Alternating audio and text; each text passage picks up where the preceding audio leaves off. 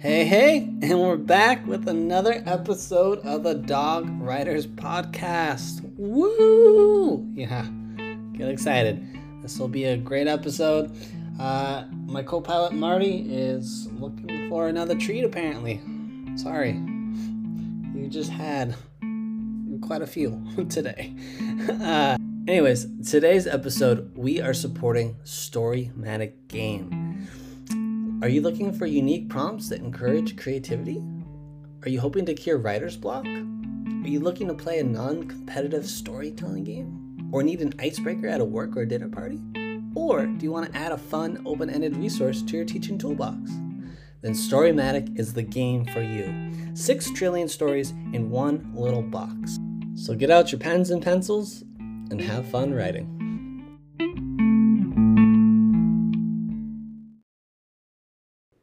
In continuation of my family education history project, I sat down with both of my parents, Mark and Debbie Strom, uh, along with my grandmother, uh, my mom's mom, but we, we call her Granny, and we chatted about you know their life experiences and how it's uh, shaped them. To give some background on my parents, they were both born in 1954, and my grandparents were fairly young when they had them. Uh, they also moved around quite a bit during the childhood, which they talk about in this episode. My dad is the oldest of six siblings. Uh, so uh, my grandparents, Barbara and Steve, they had two children to- together and would both remarry and have more children. So my dad actually has five sisters and one brother. And my mom has three younger brothers, uh, one of who, Roy, had sadly passed away in 1998. My mom's parents, Alice and Robert, had also divorced when my mom was pretty young, and her my mom's dad passed away when from a heart attack in the late 1970s. Uh, in this interview, we, we talk a lot about their childhood, what school was like for them, and how education played a role in their careers. And I'm particularly interested in how moving around affected their school experience and if they noticed a cultural shift within the different schools, especially with my mom moving from the east side of the Cascades to the west side. Uh, and then we also discuss uh, their motivations for my sister and I uh, for our own educational experiences. So here is our conversation. Um, I'm Stephen's mother, Debbie. I can always just preface this actual podcast. and uh, I was um, grew up in Twisp, Washington. I was actually born in Brewster, Washington, because Twisp didn't have a hospital. And how far was Brewster to Twisp? It's about a 45 minute drive. Okay. and lived there until I was in second grade, and then moved over, as they call call it, the coast. We moved to the coast. The coast. I like that. Yeah. In uh, I think we moved to Woodinville. Woodville. Yeah, And that's where. How long were you in Twisp? Do you remember? Before you guys moved? Do you remember how long Granny was in Twisp before? well, she was born and raised in Twisp. You were born and raised in Twisp. Was there any reason for the move? Uh, I don't recall. I think my father had a better job, and he wanted to get out of the family business. Do you know, Mom? That sounds good. Sounds about right. and Dad, how about you? Born in Everett. Uh, we were, our first house was in Marysville, uh, right across the street from my grandmother's house, my, my mother's mother and father. When my parents divorced or separated and, then divorced, we moved to Everett. Oh. And my mom remarried over in Everett. And then that marriage fell apart, so we moved to Seattle. I was in third grade. Uh, went to Viewland School, so in the um, kind of the Crown Hill area. Area. And then she re- remarried and moved just a couple miles away. I went to Crown Hill Ele- Ele- Elementary. Oh. Then we moved to Port Angeles for Oh. my stepfather's job. I don't think I knew that. We were there for about a less than a year. And they came back to work for my grandfather running the travel trailer business Okay. in South Everett. So with both of you, culturally, it seems like a, it's a lot of different cultures. I mean, Twisp and Eastern Washington to the coast. That's gotta be vastly different in culture. And then for you, going kind of up and down uh, the west side yeah, of for the me, we, Cascades. Yeah, we just moved a lot. yeah, That's what I re- really remembered, just moving a lot, being up, uprooted. yeah. Well, and I know, I know even now Marysville and Seattle is quite different culturally, and just how people live and and think. So was that was it the same when you were growing up, or Oh gosh, I don't remember. I mean, probably the most time was spent in the Seattle area, similar? But th- those were still kind of neighborhoods then, Yeah. and you know, we pretty much had the had the roam of those neighborhoods. Oh. I Oh, guess it's I a- want to say too that we moved quite a bit too. Yeah, and culturally it was probably a lot different from Eastern Washington to out Um, here, or is that? I didn't. Well, I was only in second Second grade, grade, so in Woodinville, it was at the time a very small community. It wasn't like it is now, and um, and then we moved to Bothell, and that was a little bigger than Yeah. Woodinville. Um, but uh, culturally, I mean, you know, it was like moving to a city from Twisp. Twisp was a very small, small, Yeah. community. Um, Yeah, if you're Yeah. talking about culture and diversity for for S- in Seattle, there wasn't much then. okay. no. I mean, it still is not the greatest diverse city No. there is, No. but I'm sure back then it really wasn't. No, it was it was it was not much at all. Okay. I remember when, um, let's see, I was in junior high, and we, at the time, we lived in uh, Lynnwood, and we visited Meany Junior High in the Central District um, in Seattle, and I just remember being totally shocked because it was primarily. Um, uh, black population, and uh, in our school, there may have been one or two black people in the school, and I don't recall any Asian um, population. At, At the, the time, time- how'd you feel about? I I just remember that going to the school and, and spending the day there thinking, boy, they got away with a lot. and I don't know why I thought that. It's just the it just seemed like it was more loosey goosey in, in school. Mm, mm, very well might have been. But uh, yeah, that's one memory One- I have. thing. Yeah, we didn't have any of those types of things. I even before high school, we moved back to Everett and Snohomish, or this Snohomish School District, Yeah. and again, very little diversity there. Maybe one or two kids that weren't white.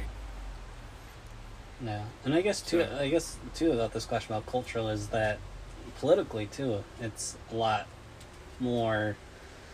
I guess you could say liberal on the west side versus the east side, and I don't know, was it like that back then, or even Well, up I- and down the corridor? It's still I, I would say at the time, Snohomish was very conservative because Yeah. it was, it was a farm town. hmm But are you remembering that because of now, or did you really think about that when No, you I, were going to I- school? I, I remember because I was going to be turning 18 for the 72 elec election, and George McGovern was running against um,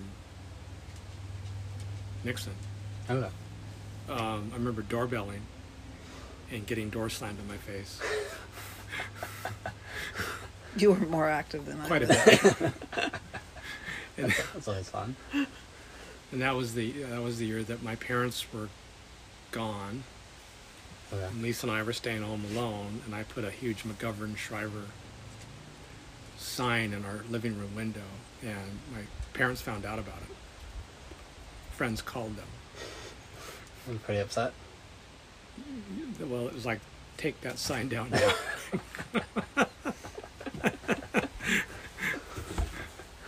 and of course, I was in high school. I said, why? well, that was the whole Vietnam War period too, and I was also, you know, in the I, I was eligible for the draft. Yeah. I, I remember you talking about that. You were pretty close, weren't? I was, yeah, the year my the year I turned 18, my number was really low, Okay.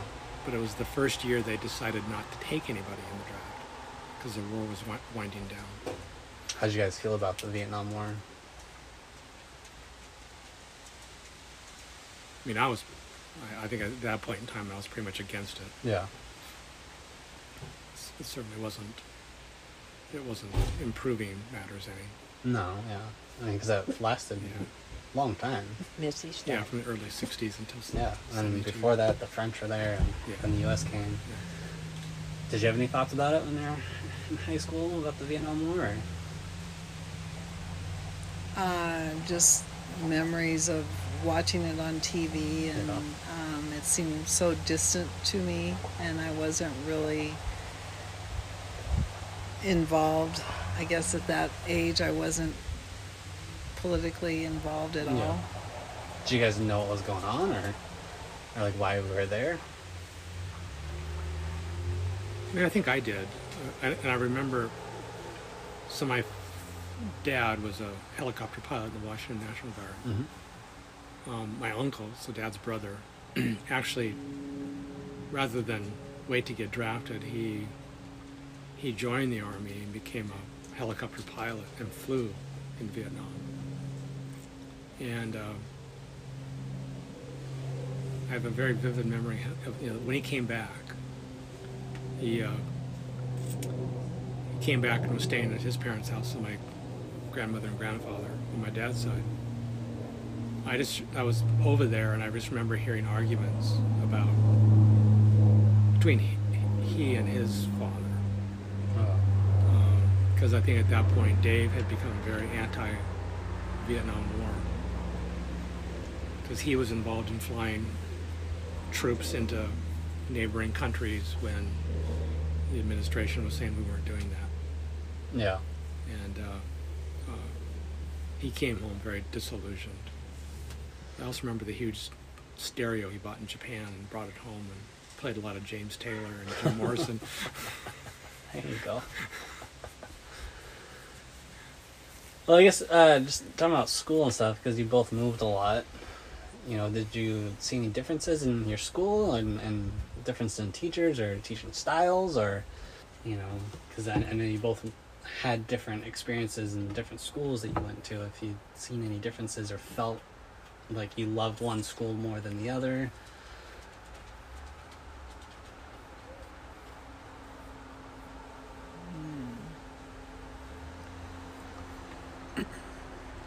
I think it when I went to Twisp Elementary, everybody knew the teachers on a social level. Mm-hmm. Um, and then moving, it, it it was I wasn't so much the teachers. I was more worried about meeting friends and Mm. and getting to know people that way. is what I recall. That it was hard to to meet new people. And Yeah. that was my main concern at the time is to have friends. friends and yeah, that's pretty much everyone. It's concerns, you know, at that age. Um, well, for you, I don't remember really any of my, say, elementary school teachers. In, in junior high, I can remember maybe one or two, including the football coach. Um, high school, I had a few that were more inf- more influential in the sense that they were important to me. oh, Uh, one was a math teacher. One was the one was a coach, but he was the Russian teacher. And the Russian I learned, I had a Norwegian accent. I found out later. 'cause he was Scandinavian. So he spoke Russian with a Norwegian accent. Yeah. When I went to the university, in UW, and took Russian, it was pointed out to me by a by a, a native Russian speaker that I. Um, a few other coaches I remember, and then I remember one English teacher that, Yeah. that was younger and you know taught things like the importance of the the Who's rock opera, Tommy. Oh. So I remember that. nice. Did you guys have any favorite subjects in school? Well, in elementary school, it was spelling. Spelling. Is that why you're such a huge Words with Friends? maybe. um, math was my least subject, although I do remember having a uh, high school geometry teacher that I enj- enjoyed his class a lot and learned a lot because that was my sophomore year. My ninth grade, I was taking algebra and didn't learn anything, and I was just so overwhelmed. And Yeah. I thought, oh no, another year of math. But he made it fun, and I did fairly well in that class. Do you remember how he made it fun? I mean, to me, math Uh, is. It was just his personality, the way Yeah. he taught. I, I.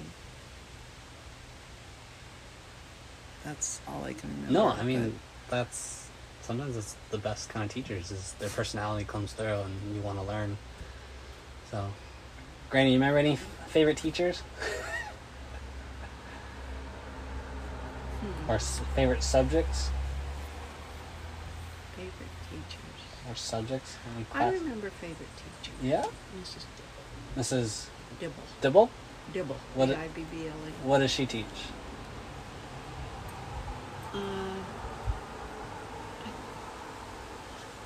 math. Math. So both of you are had some favorite teachers in math. What about and we had worse teachers in math too. Yeah, well, same. Yeah, for me, um, you know, as a high school teacher in math, his name was Carol Walker. He was very, very stern, but uh, but really fair. For some reason, he stuck with me for a long time. Um, that English teacher I mentioned, I just I can picture him, but I can't. I think his first name is Jim. I can't remember his last name. He made that fun Yeah. because it was creative. And then these teachers that you love, Yeah. do you think they supported you in a certain way, or there where others didn't? Well, they were supportive for me. They were supportive in a way that just made you actually enjoy the class. Yeah. Uh, and, Whoops. That's That's our neighbors. and and they Should we go inside? and that Ah, stuck with okay. me. And that stuck with me. yeah. I, I ditto what your dad says. Um, I do recall I in high school I had this French teacher, and she wasn't nurturing. Um, in fact, when I had to recite something in front of the class and I messed up, and she says she really um, berated me and said, "There's places." uh, a place for you to go. It's up north. And she was talking about Sedro-Woolley at the time. It was a mental hospital. Jeez. And that was my sophomore year. And, but it worked the opposite for me. I didn't quit French. I just said, I'm going to prove her wrong. Yeah. And I'm going to get this. Kind of motivated And, and motivated me. Now, I'm not saying it was the right way to motivate, but you think she was intentionally trying to motivate you, or I don't think so. She was just mean. just mean? just Yeah. mean. And uh, but then, you know, I did prove her wrong, and she, you know, she was better towards me and didn't ridicule me and It's good at least, but shouldn't have taken it to get there. yeah, yeah. So That might have been a common way for a lot of teachers during that time to oh, I don't- teach. I had a junior high football coach. He was a teacher too. right? Yeah. But in football, I was seventh grade or eighth grade, one of the two. We were scrimmaging against the class above us, Mm-hmm. either eighth or ninth. And uh, I was a very undersized lineman, probably the center. I think I was the center that year.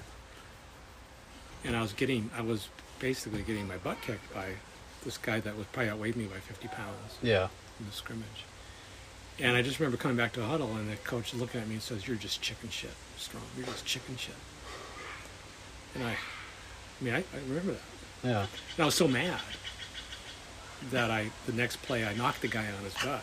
But then after that, it reverted. Reverted. Back. it didn't really like. Oh, guy got the guy was surprised. Maybe helps for like a so it really didn't help. That's not how you motivate somebody for long term. Yeah. But that was the that, was the School District. Um, that was at at Olympic View. Okay. We moved to Snohomish, and football was like that was everything Yeah. there. I realized after one year that wasn't for me. Couldn't do it. So I became a tennis player, I'm a tennis star. and then we were we were about as, as popular as the soccer team. Yeah, back then, not very popular. Do you guys have any like ambitions in school of like? I mean, you talk about football uh, and, tennis. Or, like any academic ambitions, like anything you wanted to be when you grew up, or sports? I wanted to be a teacher. A teacher? Yeah, I tutored in high school and um, and thought I wanted to do that. Um, after I graduated, um, if I wanted to go to college, I had to earn my way um, pay for my schooling. And uh, I got a job instead and like living independently, so I never went back full time. I did take some community classes, but um, and yeah, just worked full time, Yeah, I mean, learning learning things on the job, and uh, I learned quite a bit. you did. You had a really good career. So. Well, you did. Um, I I know I liked science, you know, in high school, and uh, um, in math at the time. But then when I took some calculus classes, I realized that okay, I had enough math. I just took as much as I needed to. But it was biological sciences that, that were more interesting to me, and I think it was a it was a lower level microbiology course that I took in college. That that's what I decided I really thought would, would be fun Yeah. and then I decided that would that would be my major. I also took Russian because of the high school teacher that I had, but that lasted about a year and a half. Do you think that was because of the Cold War was it going on, or? Well, it was a Cold War, and and it was it was you know the idea if you spoke Russian, you could you know there was a, there was a lot of science coming out of Russia too. You know, the Soviet Yeah. Union at the Oh, time yeah. too, and um, you know there's always those types of opportunities, international study. But once I got into it, I realized I'd, I'd have to spend mu much more time um, really studying the language. It was hard for me to think in Russian, which is what you Yeah. want to do when you're taking a language. So I was always just it never it was not it wasn't natural. Yeah. Uh, so I, I dropped that and just focused on the science. The sciences Yeah, and- yeah, that, that, led to your college experience. yeah. I mean, and talking about both of your experiences post high school, you guys are both very successful in your careers. What do you think the driving force was behind that? What was?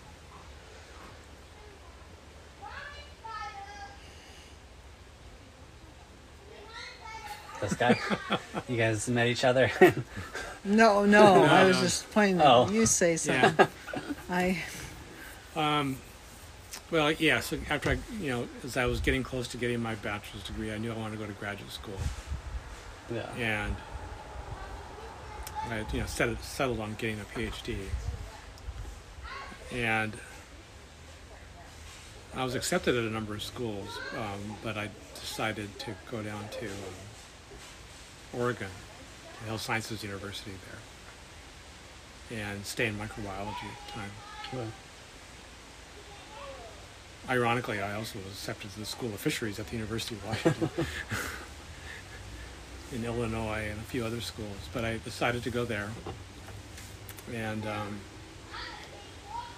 it was good and bad. Um,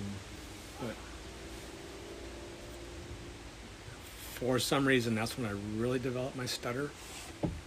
And so that was a bit of a hindrance, especially when giving presentations.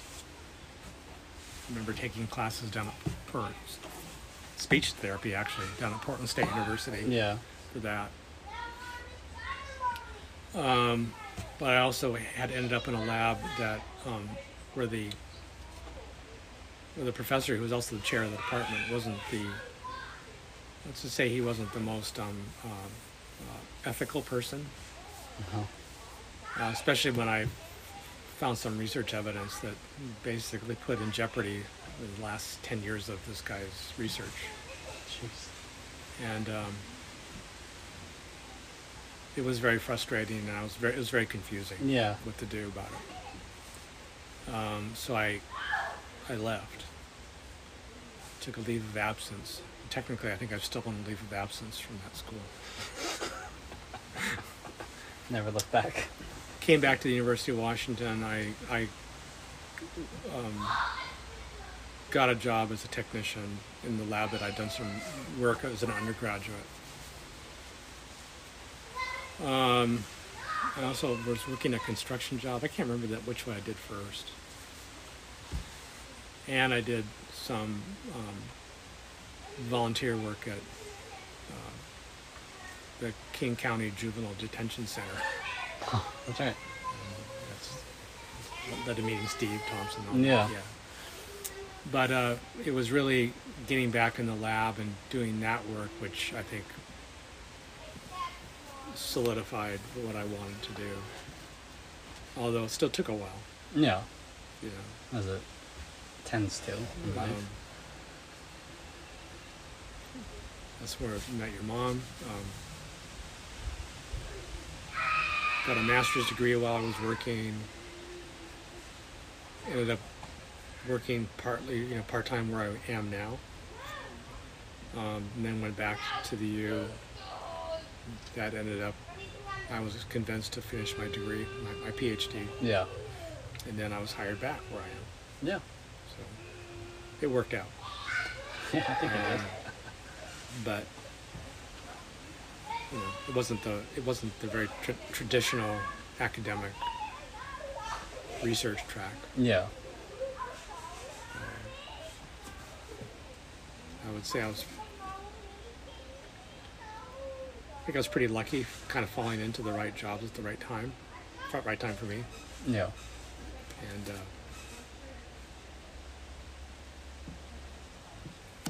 still frustrates me that I never spoke up about the ethical concerns that I had about that lab in Oregon.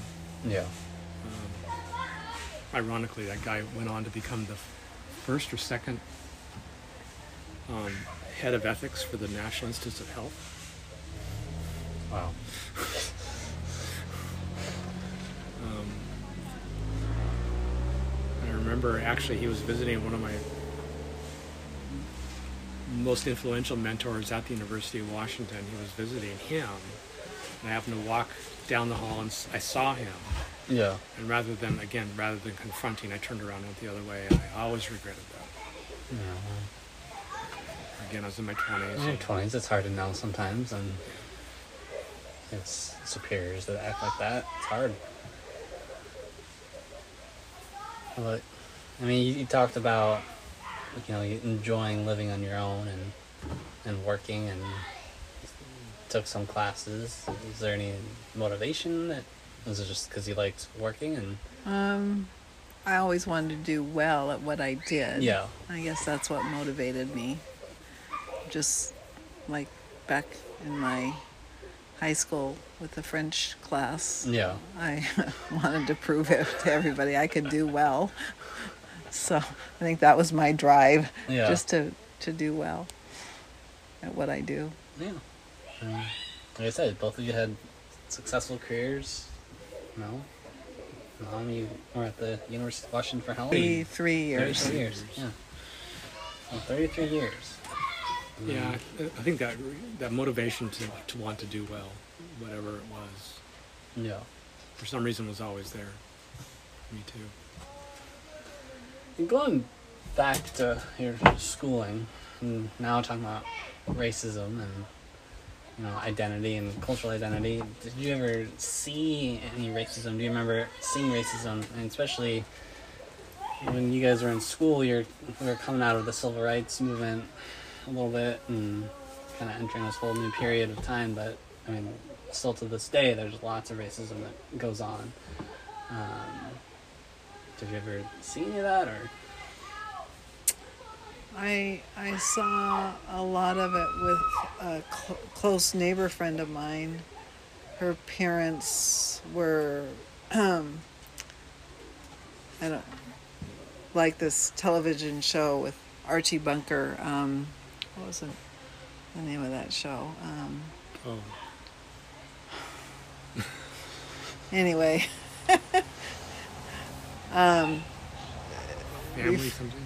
referring to um, didn't want her their daughter to associate with any black people um, and and then uh, she ended up uh, dating a black person Okay. and and that was very difficult for her parent for my friend because her parents were were very against it. And, very against it and didn't want her to bring him around or know, anything. Um, in school, I guess I wasn't because it.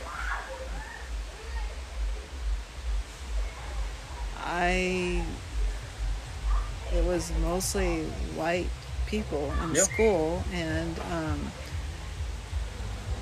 I didn't see it, or maybe I was just blind to it.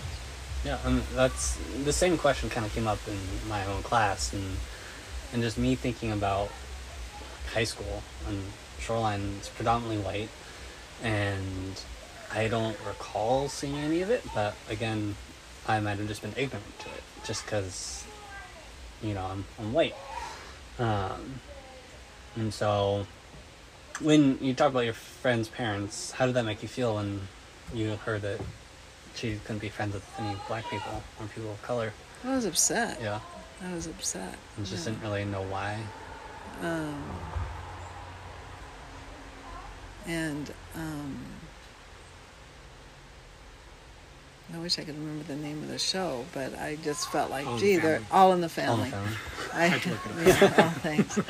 I, I felt like, boy, that's them to a T, Yeah, and was upset about it. yeah.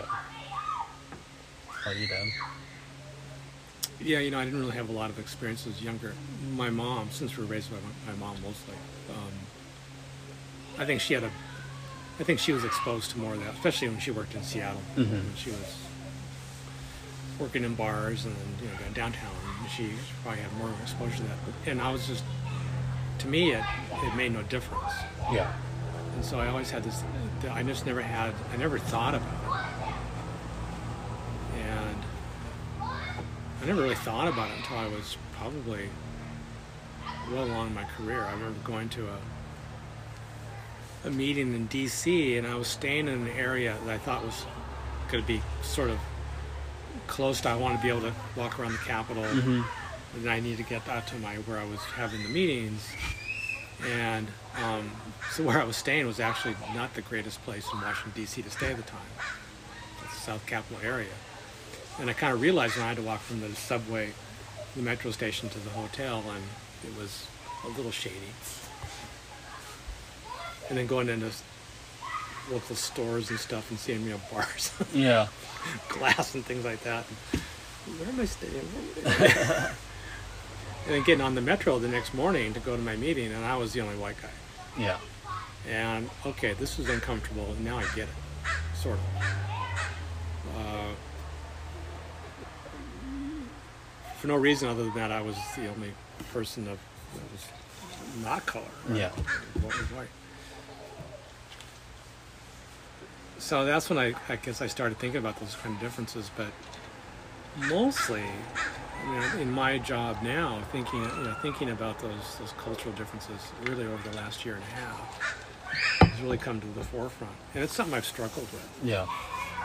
We have a very active um, work community that, that is that is all for you know social justice and racial equity, Yeah. diversity, equity, and inclusion. Those you know those types of things. And my agency is is is you know all in on that too, Mhm. right? Um, but um, you know, personally, I just I, it's it's something that I'm just like I've never I've never felt this way in terms of I've like I had to do something, Mm-hmm. And it's been really hard for me the last year and a half to figure out okay what can I do Yeah. you know, I could. You know, if, if what I do is not just paying lip service to it, like you know, we're going to increase the diversity of our hiring panels, or we're going to try to reach deeper into our hiring pools to find people of color, or you know, th- that that type of thing. And it's it's been really hard because in sciences, unfortunately, the the uh, uh, we're not we're not seeing a lot of, of, of people of color applying for our jobs. Right. So there's an incident. I didn't even tell you about this, but we we were we had our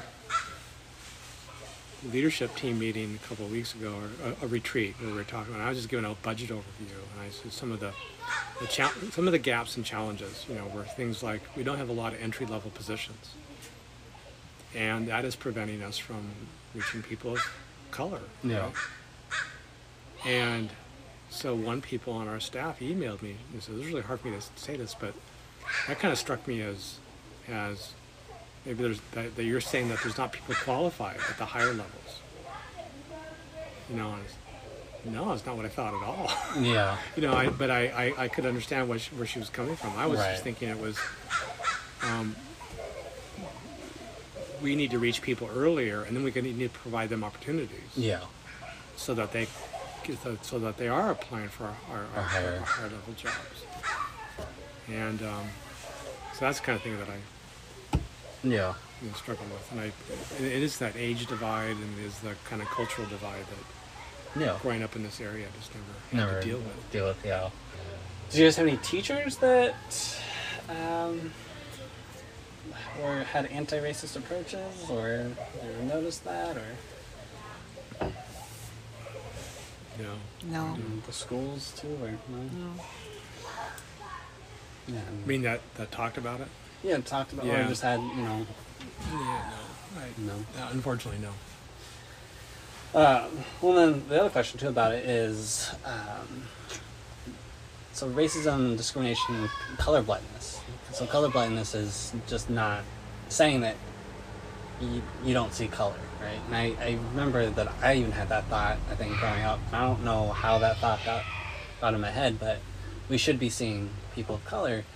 Did you see any of that kind of stuff in the in the school of or growing up that you know in, in our culture of saying I don't see color because I believe that we're all equal. I've heard You've I've heard heard, that, that, yeah. before. Yeah, Yeah. yeah. Um, did you hear about it in school or just just in general? I, in general, I don't recall, but Yeah. I do remember that, I mean, I think for me, my mom and not feeling yeah. that we should see people in color. Yeah. Oh, okay, that's that's a good thing. Right. That's I mean, what I that, thought. that same thought came in my head too, and but just kind of learning and growing through it, knowing that we should be seeing people of color and, and celebrating our diversity. Yeah, for yeah, for me, I just, just never had those opportunities, right? Yeah. I mean, I mean, obviously, that's what my mom wanted us to feel, Yeah. but I, I just, we were just never exposed, Yeah. you know, to that very much. Yeah. Very, uh, just, you know, I can probably count on one hand, you know, time I was before I was in college, Yeah. um, where I had personal, feeling, you know, friendships from Mhm. people that were of a different color. Um, you know, that was just the that's just the demographics of where we lived at the Yeah. time. Even even even and even in my area in, in college, um, there. By the time I got into my, my major degree, there was very little diversity. Yeah. It just I mean male female, but but but, not not racial. So in my various deputies groups, those of us that are pay pool managers, where we make the decisions on scores and pay increases, Yeah. there's been some in-depth analysis of that data and showing that that people of non-white socioeconomic cultural groups are actually getting slightly lower scores on average than whites and then that's resulting in pay increases over time which is you know, uh, not equitable Yeah. and I'm going, really? Because I, and then just Friday I get this email from uh, the guy that's doing all this analysis saying, hey, the Northwest Center is one of those is, is one of the few centers that there is no difference. We want to talk to you how you did that. and I'm thinking, how did I do that? I, I have no idea. I don't don't, know, pay attention to it. Yeah. so, so it's a good thing to hear. You know, Right. There's no bias. But you you know, just, I can I can chalk that up to our supervisors and, and division directors, but it's nothing like we ever set out to do that. yeah. Nothing. We just didn't we just didn't think about it. Yeah. Last question about your school experience before we move on to me. Yeah, I, I know. um, did you find any just roadblocks in your education, socioeconomic, anything like that? Was school relatively easy? Any obstacles? Well, I had the obstacle of not being able to go to college. College? 'Cause, you know, Well, I I had to earn the money to go to college, Sure. which is fine. Yeah. Which is, but um, I guess that was. I guess if I had the money to go to college when I graduated from high school, I would have gone. Um, but I chose another path. So. Is fine. Turned out okay. that's why I guess I felt really driven that we wanted to pay for our kids' education because I didn't get mine paid for. but, um, but then that can sometimes I think, well, if I really wanted to go to school, I should have, you know, had the drive to do it. Yeah. And sometimes I think that's better instead of people going to school, college after high school, not knowing what they're going to do, where they're going in life. Um, that maybe, maybe we should have said, well, if you want to go to school, you got to pay for it. that I'm gonna jump around a little bit because I, that was one of my questions later on. Is I think when I was in high school, there's culturally there's a big shift of needing to go to college right after high school, and not just within our family, but I think just in general. And now it's almost not quite the opposite, but if if you're unsure of what you want to do, don't go to college. Find a good job and um, working as a para, we've been talking with a lot of students who are unsure and going to trade school um, and finding work through that, which could earn whole, more money than I'm making right now. Um, was there a particular reason and, in why you wanted both Elizabeth and I to, to go to college right away after high school, or was was that not the case, or? I guess I wanted you to have the experience that I didn't have. Oh, that's fair. So, Do you remember that? Um, I just so I was fortunate in the sense that I did pay for about eighty percent of my college education. Yeah. Um, You had more drive than me, I guess, huh? no, no. I guess I, it's, I guess I was always that's what I was going to do. I, you know, Yeah. and I, I actually was able to. The reason I was able to afford it was that my dad worked at Scott Paper Company. Right. You know, and I, they had a program for um, kids that were, you know, that were going to college. Yeah. So I could work there during the summers, and I almost made enough to complete, you know, actually pay for the entire. Not not quite, Yeah. but you can make a lot of money in those time in those days. And tuition was one hundred eighty-eight dollars a quarter. A little bit different A now. little different now. um, and so for, you- for you know for you for, for you two, I just thought, yeah, we wanted to make sure that you had the opportunity Yeah. uh, and not and not worry about that part of it. Yeah. Not that we didn't want, but we didn't want it to be a free ride either. We wanted to make sure that you guys were actually putting your Putting- your your your minds to it and got part-time jobs and Yeah. if if it was necessary. Yeah. I don't think Stephen had a part time job. I was job. just thinking that. was in I, I, remember, I remember. Summers. I remember. worked in the summers. Oh, you did Elizabeth work in the summers. It's like got Elizabeth working in a s- I, I colleague's was lab. I was rowing all year, and yeah, I, I probably still could have worked. I had friends that rowed and went to school and, and worked. Yeah, I probably could have recar- retired a few years ago, Stephen. You probably could have. but no, I mean, I, I do remember around that time too. Of you know, you go to college so you can have a higher paying job, and now it's almost not even quite that because the amount of money that you you have to put into school Yeah. and the amount of you know then- I, i'm very fortunate that my undergrad was paid for uh, because i might still be paying off those loans right now but now it does seem to be a shift of figuring out what you want to do before you go to college Yeah. like if you want to study so you can have you know a career in this then go to college. But certainly back then it wasn't like that i don't feel. All right i know that i'm taking up a lot of your time but i want to talk about me for just a little bit. Um, so talking about moving to lake forest park i know that we kind of talked about it before today is there a particular reason in Lake Forest Park of, of moving out from, you know, a, neighborhood in Seattle?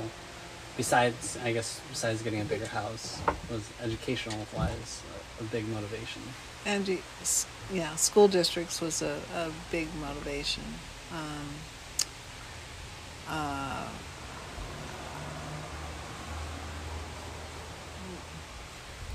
I know with we when we lived in Seattle, we put you in private school.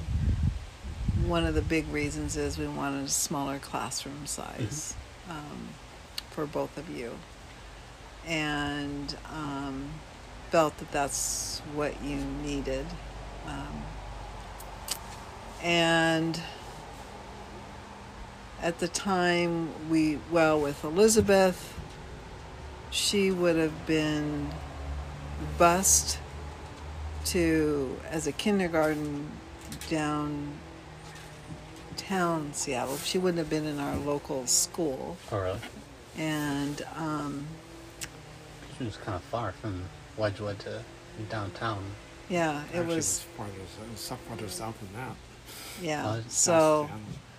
So we put her in a private kindergarten, and then, um, well, Oh, no, no, yeah, we yeah. put her in a no. If she had started out in kindergarten, she could have gone to our local neighborhood school, but because she was on the, her birthday was in August, and she was on the younger side of the class, we wanted a small classroom size. Yeah. So we put her in um, private kindergarten. And then for first grade, we applied for public school, but she would have been bused quite a ways. That's And we didn't like that. That Um, seems kind of weird. And then we just, with you, we just had you follow her footsteps, and there wasn't any. We liked we liked the private school that she was in, and we thought, okay, you know, give Stephen the same opportunity, and and that's how you start out in the in the um, private school because your sister. Yeah. Thanks. Um, and then uh, when we were looking for homes, we knew we couldn't afford a private school and a bigger home in Seattle. So we opted to move out, get a, a bigger home, and put you in public school. And we heard Shoreline was a. We liked what we heard about Shoreline School District, and um, uh, I remember when we moved out to Lake Forest Park, we still kept you in private Mhm. school until fifth grade. And then um, we thought, you know, we had you in local sports and everything like that so you could get to know kids because we knew eventually you'd go to public school. yeah. And it was nice because elementary went through sixth grade. So um, you had a year to, to go to um, public school before you went into middle school. Yeah. And and I think it was a nice adjustment for you instead of going right from public school into middle school, bigger school. Yeah, I mean, it, it was and it wasn't. It just, I, I think it was because it eased into middle school, but at the same time, the friends that I made in sixth grade all kind of dispersed after a year because we're in this bigger school and not everyone still they branched out making friends with other people. So it's almost like I made new friends sixth grade and then I think like you, like that was my biggest fear of making new friends, and so having to repeat that in middle school is a big challenge for me. Um, but yeah, I mean, I think looking back at my looking back at my Perkins experience and the smaller class size, I think I did benefit from that. Was there a reason why you felt that I would before I even knew that I would?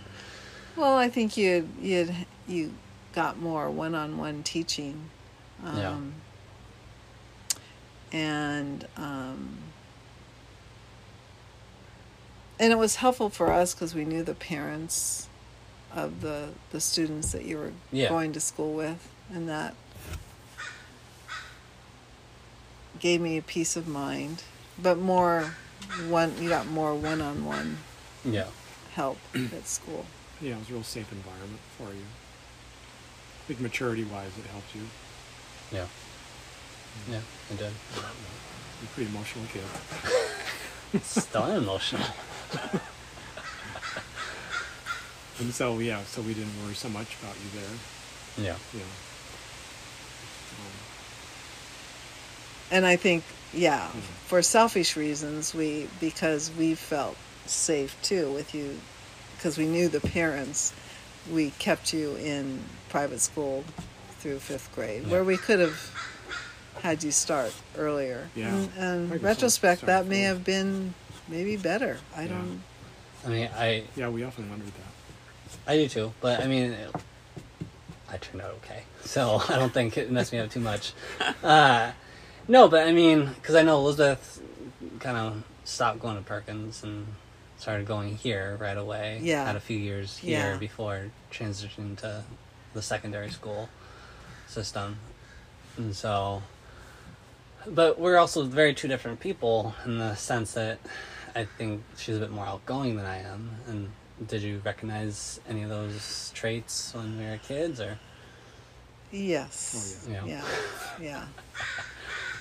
She she seemed to, you know, jump in right away where a good example of when we took you to camp one year. Remember that? I mean, with Elizabeth, we could just drop her off and she'd go off. Yeah. With you, Please leave. hanging on to our Your clothing. ankles. yeah. don't leave me. I mean, it got better once I started getting used to going to camp. But yeah, those first couple Yeah. times, I So we thought, okay, let's not let's not have Stephen meet new friends right away.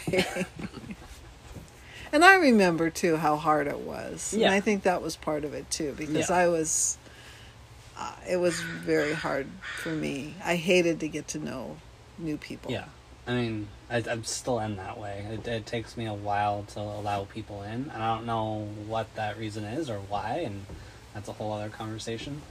Uh, but um, I don't know where I was going with this, but no, I think. Oh yeah, I made some really close friends at Perkins, and I think that was part of it that I had built those relationships, and you know, I think that would have been hard for me to leave, even though I was super young. And we didn't want to break the relationships with the parents either. Right, yeah.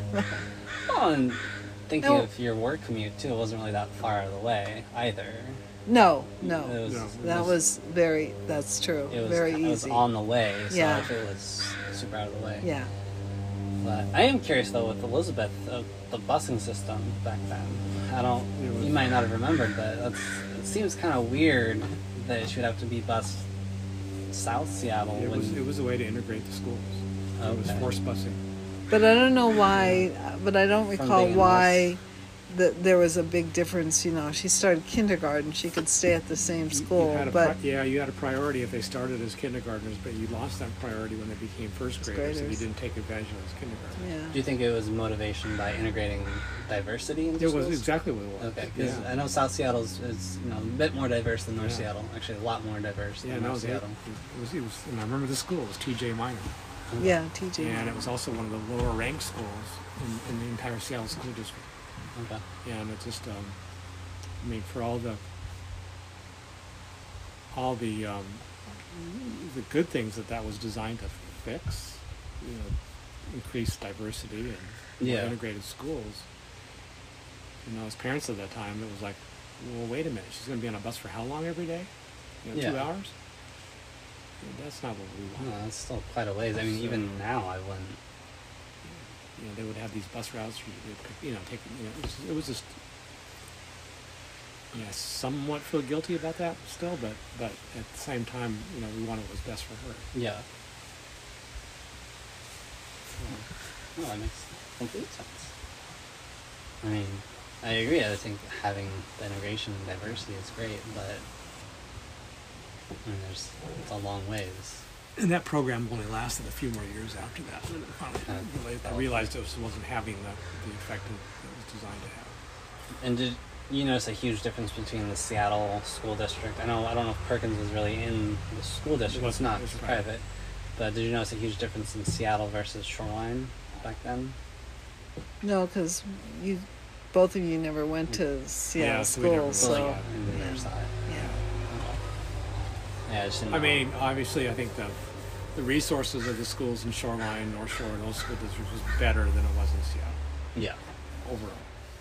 like educational wise. So school levies were failing in Seattle; they were passing out here, Yeah, and so they had more resources. and that's I mean, unfortunately, that's still the norm of inner city school districts struggle versus suburban, and that does come down to racial divide, and it's unfortunate, but it's what it is. Yeah. Um, I guess the last question I have is: Did you ever feel that our neighborhood or school district lacked any diversity, or had enough diversity, or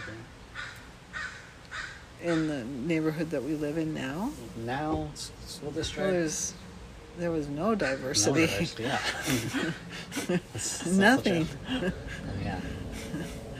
Yeah, I was So- trying to think back to the time when we had all the kids in the neighborhood together, like it was Halloween or something, and I think that was, it was really very, yeah, very not diverse. Yeah. so that's where to Yeah. put that. And I know, I, I mean, I could probably talk about more about my school experience about diversity, but I have not seen.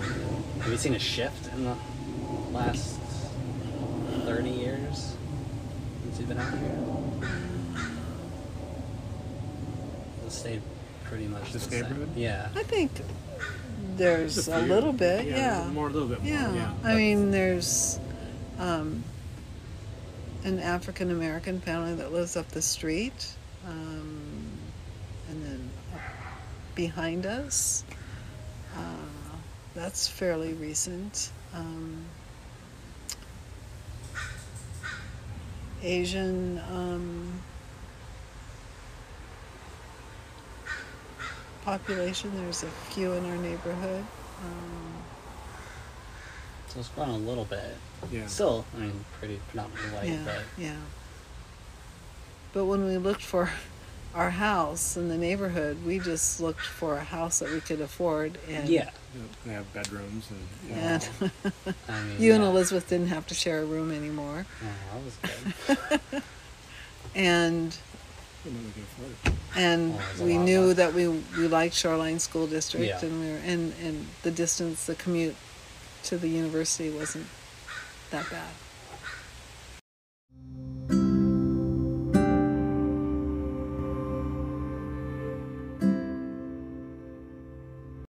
This was a, a really great conversation that I was able to have with my parents and Granny. Though I, I know Granny didn't share much during our conversation, she was a little shy when we were recording and was having a, a little bit of a tougher time recalling certain things, uh, which is totally fine. Uh, it was nice to hear about my parents' educational experiences and how those moments influenced and impacted their lives. I'm just appreciative of them also being honest when talking about racial equity and, and how they value learning and continuing to understand its importance. Uh, it was it was really interesting to hear them discuss about their careers and the decisions that they had for my sister and myself in our in our own school experiences. And I I do have more questions that I want to ask them especially after this conversation and, and becoming just more curious with you know my family's educational history and just everything um, and I, I know that we'll continue having those conversations um, you know throughout uh, you know my life because you know we're, we're close with each other in the final episode of this mini series, I will be reflecting more about my childhood and what it was like for me in school. And so, more of that will come later. I am really excited to get into that and dive deeper, uh, especially after having these conversations. This concludes our episode, and it was just a wonderful time uh, being able to talk with my parents and Granny. Uh, both Marty and I got a free meal out of it. Well, he always gets a free meal out of things. Again, we are supporting the Storymatic game. It is such a fun and creative game uh, that you can use in the classroom or just on your own uh, if you are looking to write on a rainy day. I highly recommend this. So does Marty. And, uh, woof, right? Yeah. So, thank you for listening to another episode of the Dog Riders podcast. See you next time.